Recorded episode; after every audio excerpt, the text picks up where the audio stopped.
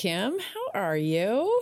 I'm doing very well, thank you, even though we've got some of the winter doldrums going on here in beautiful Seattle, Washington. But spring's coming. Boy, you guys got a big, huge dump of snow. Did. I feel a little bit bad because it is nothing like what is going on in Texas. Mm. Texas, we salute you. Hang in there, folks, and hope you get the heat back on real soon. In the meantime, I think we might have a topic to help warm up your stomach. We're talking about casseroles today.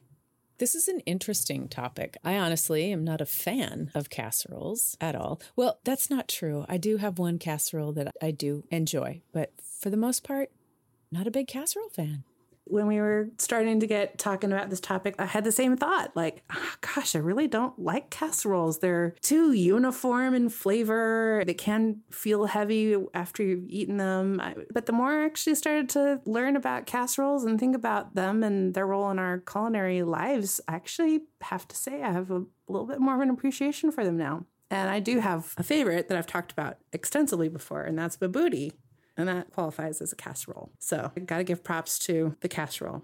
Right. But it's funny, like you mentioned, there are things I think in our culinary repertoire that we don't necessarily think are casseroles. But when you start to talk about what a casserole is, you're like, that's a casserole. And they have a universal appeal. And that's the other thing about them that they're rarely polarizing. Even though I, I, can think of a fair number of folks who might say that they don't like them, really, there's almost always one on a potluck table, for example and they're really a common component of how families eat.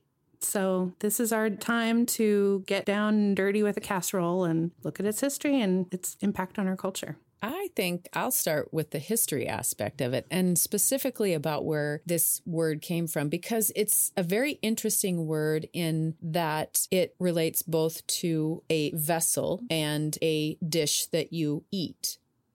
Originally, the word casserole probably started with the Greek term for cup, which is kaiathos.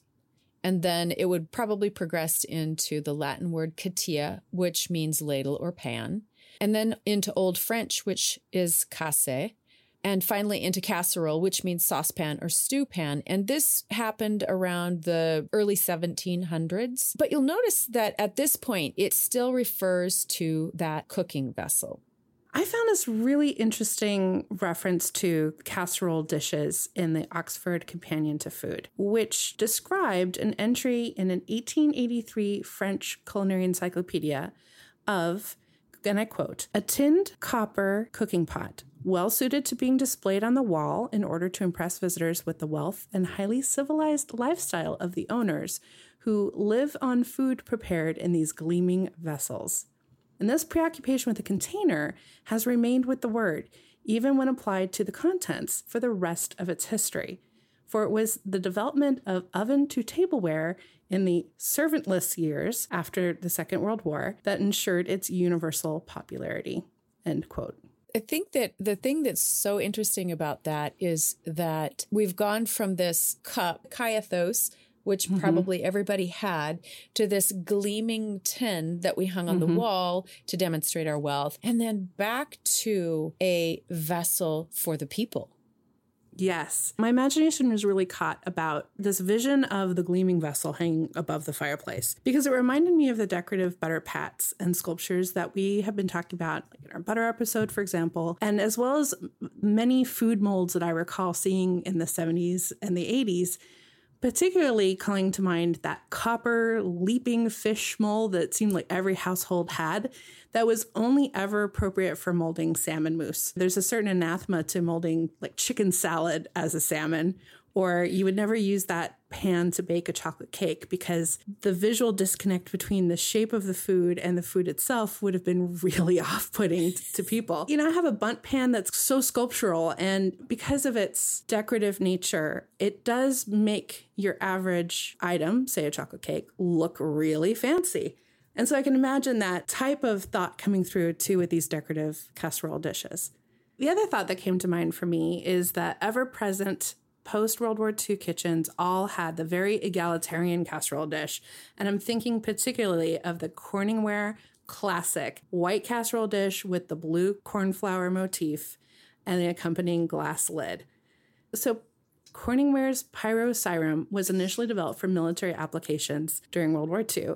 But the glass ceramic material's temperature tolerance capabilities, this thing can go from freezer to oven to table, made it immensely marketable for home use after World War II, especially at a time when American food and kitchens were undergoing a sort of silent revolution in the composition of what we were eating, how we were eating, the idea of the, the nuclear family, the mom, dad, 2.5 kids, and the white picket fence.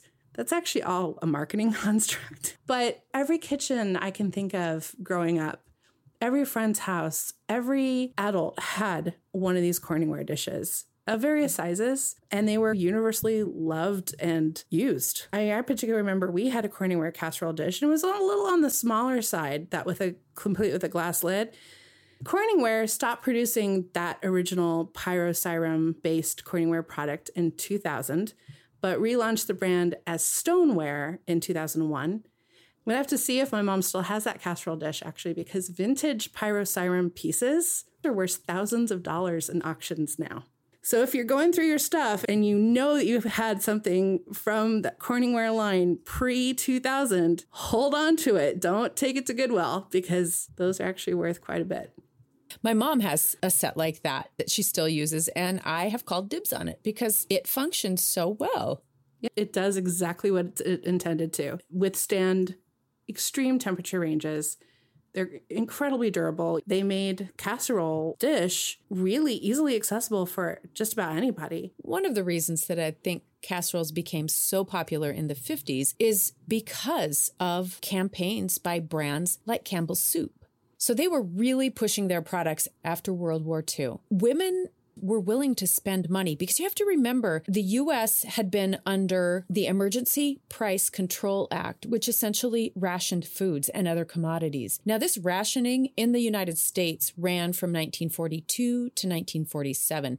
During those five years, the US was seeing rations on foods like meats, cheeses, processed foods, tinned foods, sugars, coffees. So when the 1950s rolled around, people were happy to spend money to restock their pantries. And these brands realized this. So you were now seeing these full page ads that not only messaging these housewives about the products, but they were also messaging these housewives that these products would reduce the amount of time that they had to spend in the kitchen. They simplified processes. But not only did these products promise less amount of time in the kitchen and simplified processes, they also provided you with recipes, so you didn't really have to think about how to use these products. They told you exactly how to use these products. It also seems that there was a cultural phenomenon, especially in regards to advertising, sort of this sort of communal thing where, oh, did you see that recipe in the Sunday edition for green bean casserole? We're seeing it right now, actually. We're seeing a form of it now with the, the TikTok pasta. Have you heard oh my gosh. about this? Yes it's this viral recipe from a social media application for those who don't know. It's baking tomatoes and cheese and then mixing it with pasta. This is not a new flavor profile by a long shot. But because it's on a new medium, it, it's become exciting. It's caught attention. I feel like those recipe ads were the same thing Absolutely. for their time. They were an innovation for their time yes. too, because advertising hella grew and expanded after World War II, particularly. And magazines and newspapers were the go to source that people, and especially women, would go to to figure out how they were supposed to live their lives. So suddenly we've got companies like Campbell's, and we've talked about this actually before, an upcoming edition of Recipe Box Roulette we talk about this idea of providing a recipe, and I'll have to stay tuned for that. I think it was the tuna pie. The tuna, tuna pie, pie recipe. with cheese roll crust. cheese roll crust. Yep. And and the idea that your advertiser was giving you a, a useful piece of information that just so happened to go better if you used the product that was being advertised. Yeah. And the other thing that we also saw during this time was recipe contests. Mm-hmm. And so you had a lot of women who were being very creative and innovative in the kitchen. You had talked a little bit earlier about casseroles not being polarizing, but I do think that this one casserole is probably the most polarizing casserole out there, and it is tuna noodle casserole. I yes. hate tuna noodle casserole. it's like one of the the few Kim approved tuna dishes. See? So there you go. Tell me about tuna noodle casserole. Okay, I, I, will. I will. I will tell you all about tuna noodle casserole. So it first appeared in the 1930s issue of Sunset Magazine by Mrs. W.F.S. of Kennewick, Washington. Oh my goodness. Yeah. Local girl. Local girl. It was originally called Noodles and Tuna Fish and Casserole. And I think that this naming convention is super, super interesting in that we are not a French speaking country, and yet we love to use French words to make them feel a little bit more highbrow than they actually are. Exotic. Foreign and exotic. Yes. And you know what? During the 30s, we were all about things that were exotic. But Mrs. FSS's recipe actually had homemade white sauce, but by 1937, it was being substituted with cream of mushroom soup.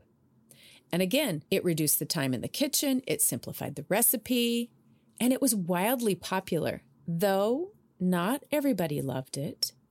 Helen Evans Brown, who is an author of the West Coast Cookbook, which was published in 1952, wrote this If, for instance, a dish composed of tuna fish, canned mushroom soup, and cornflakes is in any danger of becoming a dish of the region, because remember, she had the West Coast Cookbook.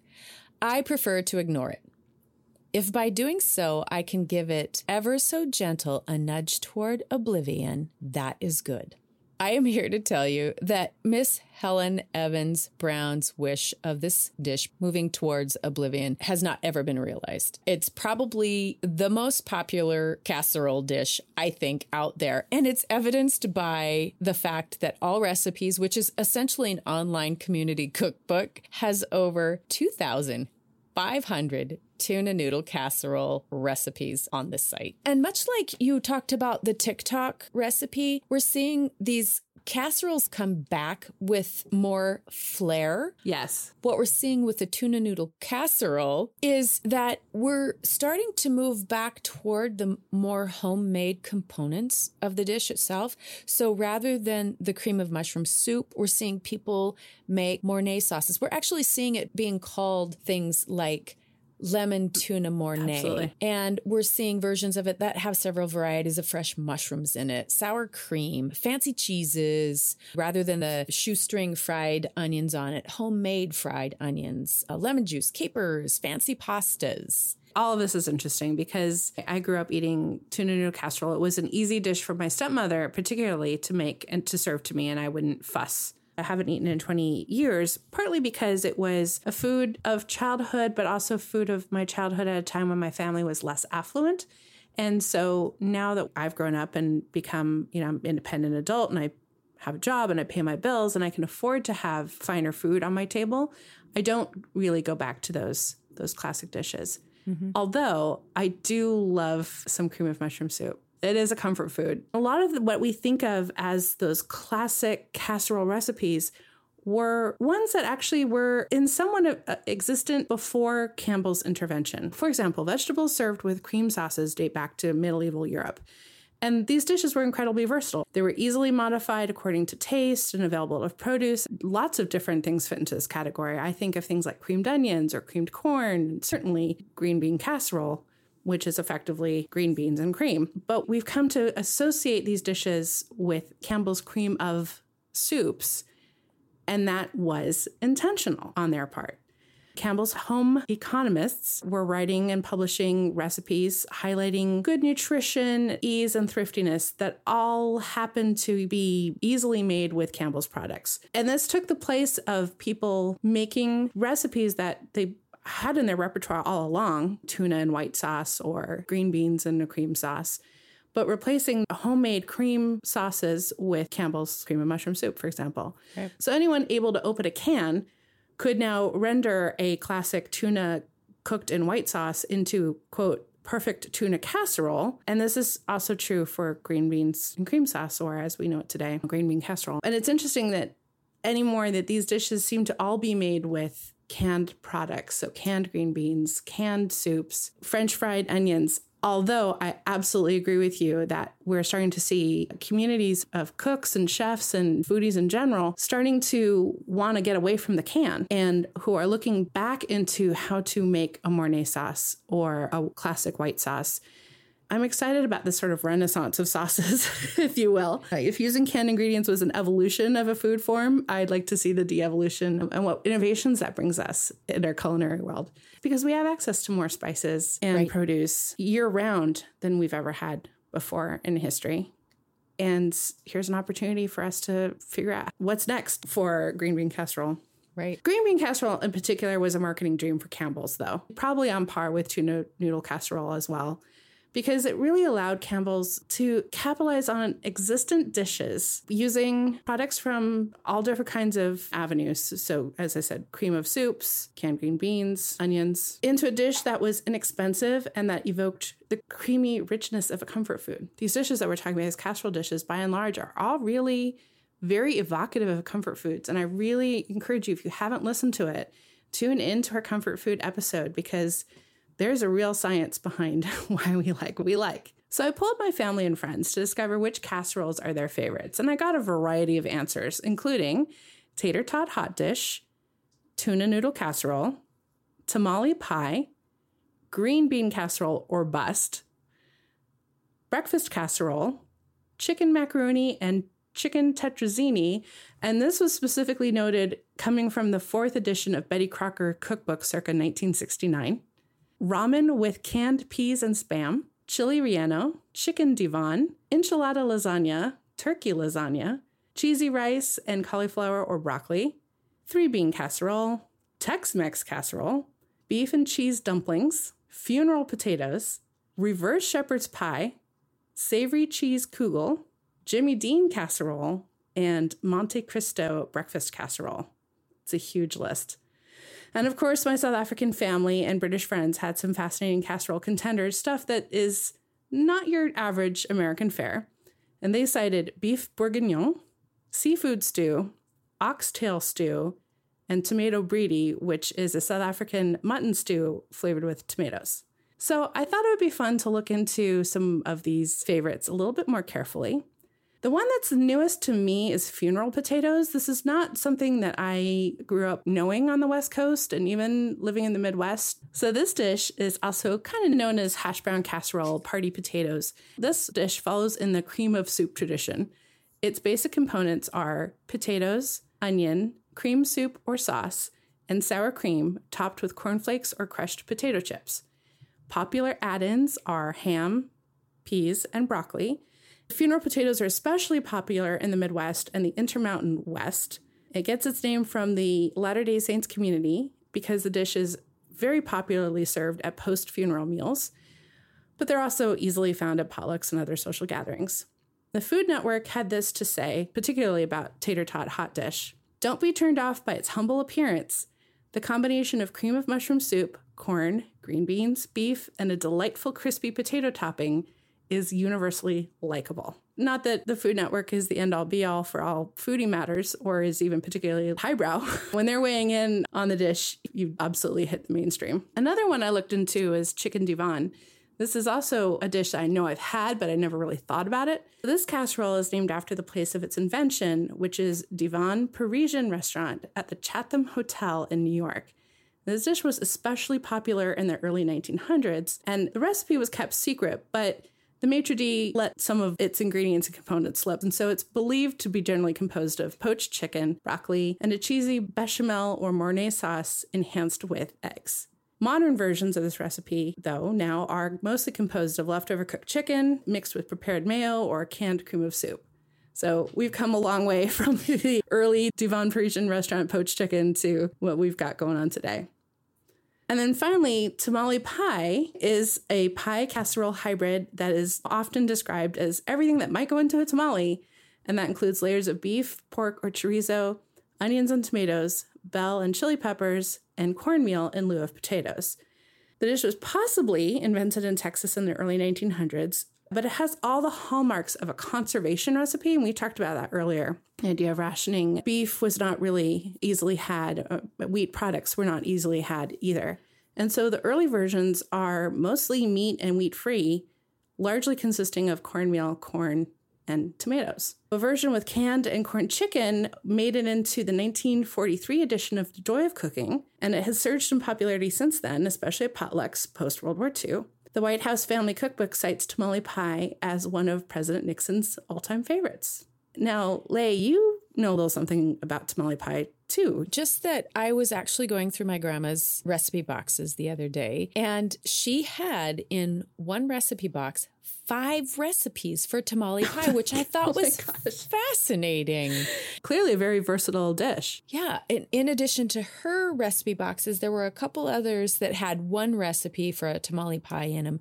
So it was obviously very popular, but I thought it was really interesting that Grandma had five different recipes, some that were given to her by friends, some that she had written in her own hand. And there was one mm. that was cut out of a, like off of a box. So possibly a box of cornmeal or something. Yeah, probably. Yeah. Cool. You know, up to now, we've been talking about that post 50s concept of the American casserole protein, carbohydrate, vegetables cooked together in one dish. This is literally the definition of a casserole right. dish, with sometimes with a cream or tomato based sauce. But I also wanted us to touch on a classic French casserole dish. And can you guess what it is? I'm going to say it's cassoulet. You are absolutely right. Cassoulet is named after the dish it's cooked in. It's a slow cooked mixed meat dish originating from the Languedoc, which is a coastal region in southern France. Also, really well known for its wine production. And the dish is said to have originated from Castelnaudary, which I visited once when I was 19 years old and I had no clue as to what was going on. Otherwise, I would have dined well. This dish is also popular in Toulouse and Carcassonne. Now, what's interesting too about this region is that it actually is really marked by immigration. So you have folks coming to the, the region from Spain because it's nearby and also from Northern Africa. There was also internal immigration within France from Paris to southern France, particularly this region. And that might be in part due to the wine industry, but also just its geographic position to the Mediterranean. And I really feel like the dish sees those influences within it. It's always prepared with white beans or haricot blanc. It also includes some matter of confit, either duck or goose. Confit is a protein, usually duck or goose, that is cooked in its fat and then also preserved in its fat, as well as sausages. If you're in Toulouse, you're making it with a Toulouse sausage, which is very heavy with garlic, and then some additional rough cuts of meats, mutton, lamb, that kind of thing. It's slow cooked for hours, and the result is a very rich, very hearty, very filling casserole. All I can ever think of is eating fireside in a tavern with a trencher full of cassoulet, dipping bread and drinking some wine to kind of break through the richness. Fun fact about cassoulet is that it can be made by deglazing the pan from the previous cassoulet. And so, in that way, there have been some restaurants that have claimed to have 20 year old cassoulet dishes because some components keep carrying it on into the next dish. That sounds so good. You mentioned cassoulet, and I had just picked up Elizabeth David's Mediterranean food, and she actually has a recipe for cassoulet. This is what she has to say about cassoulet. Of all the great dishes which French regional cookery has produced, the cassoulet is perhaps the most typical of true country food the genuine, abundant, earthy, richly flavored, and patiently simmered dish of the ideal farmhouse kitchen. Hidden beneath a layer of creamy, golden crusted haricot beans in a deep, wide earthen pot, the cassoulet contains garlicky pork sausages, smoked bacon, salt pork, a wing or leg of preserved goose, which you had mentioned, perhaps a piece of mutton or a couple of pig's feet, a half a duck, and some chunks of pork rind. And then she goes on to explain that no doubt because it seems an attractive solution to entertaining a fairly large number of people with little fuss mm. or expense. So again, that goes back to that it not being a fussy dish, although I would say that for me, this would be very fussy. But she also goes on to say that although quite a good dish can be made at moderate cost, it should be remembered that tinned beans and sausages served in an earthenware casserole do not, alas, constitute a cassoulet. It does strike me for the kind of kitchen and pantry that I have, I would not be able to make cassoulet on the fly. But it's this idea that you could, with a few items that you probably have in a well stocked pantry, in theory, uh, if, you know, according to Campbell's, well stocked pantry, mm-hmm. you would be able to pull off any myriad of dishes. Exactly. And going back to the green bean casserole, they interviewed some people from a younger generation. The thing that they loved about this casserole specifically is that it was so easy. Mm-hmm. It was mm-hmm. things that they had in their pantry and that they could make and have a very good dish in the end of the baking time. I might have to give tuna casserole another shot. Yeah, not me. That's okay. just that's just not happening. But I did mention at the beginning of the episode that there is one casserole that I really do love. Yes, and what is that? Is the breakfast casserole.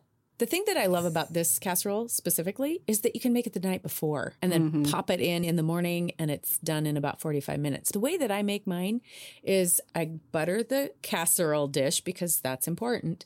Mm-hmm. And I lay the pieces of bread down spicy pork sausage, some cheese, and then the egg custard over the top of it. Throw it in the refrigerator and then pull it out the next morning. I've not had your particular casserole, but I can imagine how amazing that's going to be. I'm going to go make one. Why not? That's the beauty of a casserole, right? You can basically make whatever with whatever you have on hand. It's true. That's but true. before we go raid our refrigerators, yes, what can our listeners expect next week? We're going to have a great time talking about one of the most venerated, noble vegetables, and that is the potato. It is my favorite vegetable. It's pretty amazing. Uh, there's a lot to love about a potato. It's the most flexible vegetable in the whole wide world. Yes. And it's literally kept civilizations alive. True. So, potato, we will salute you next time. Absolutely.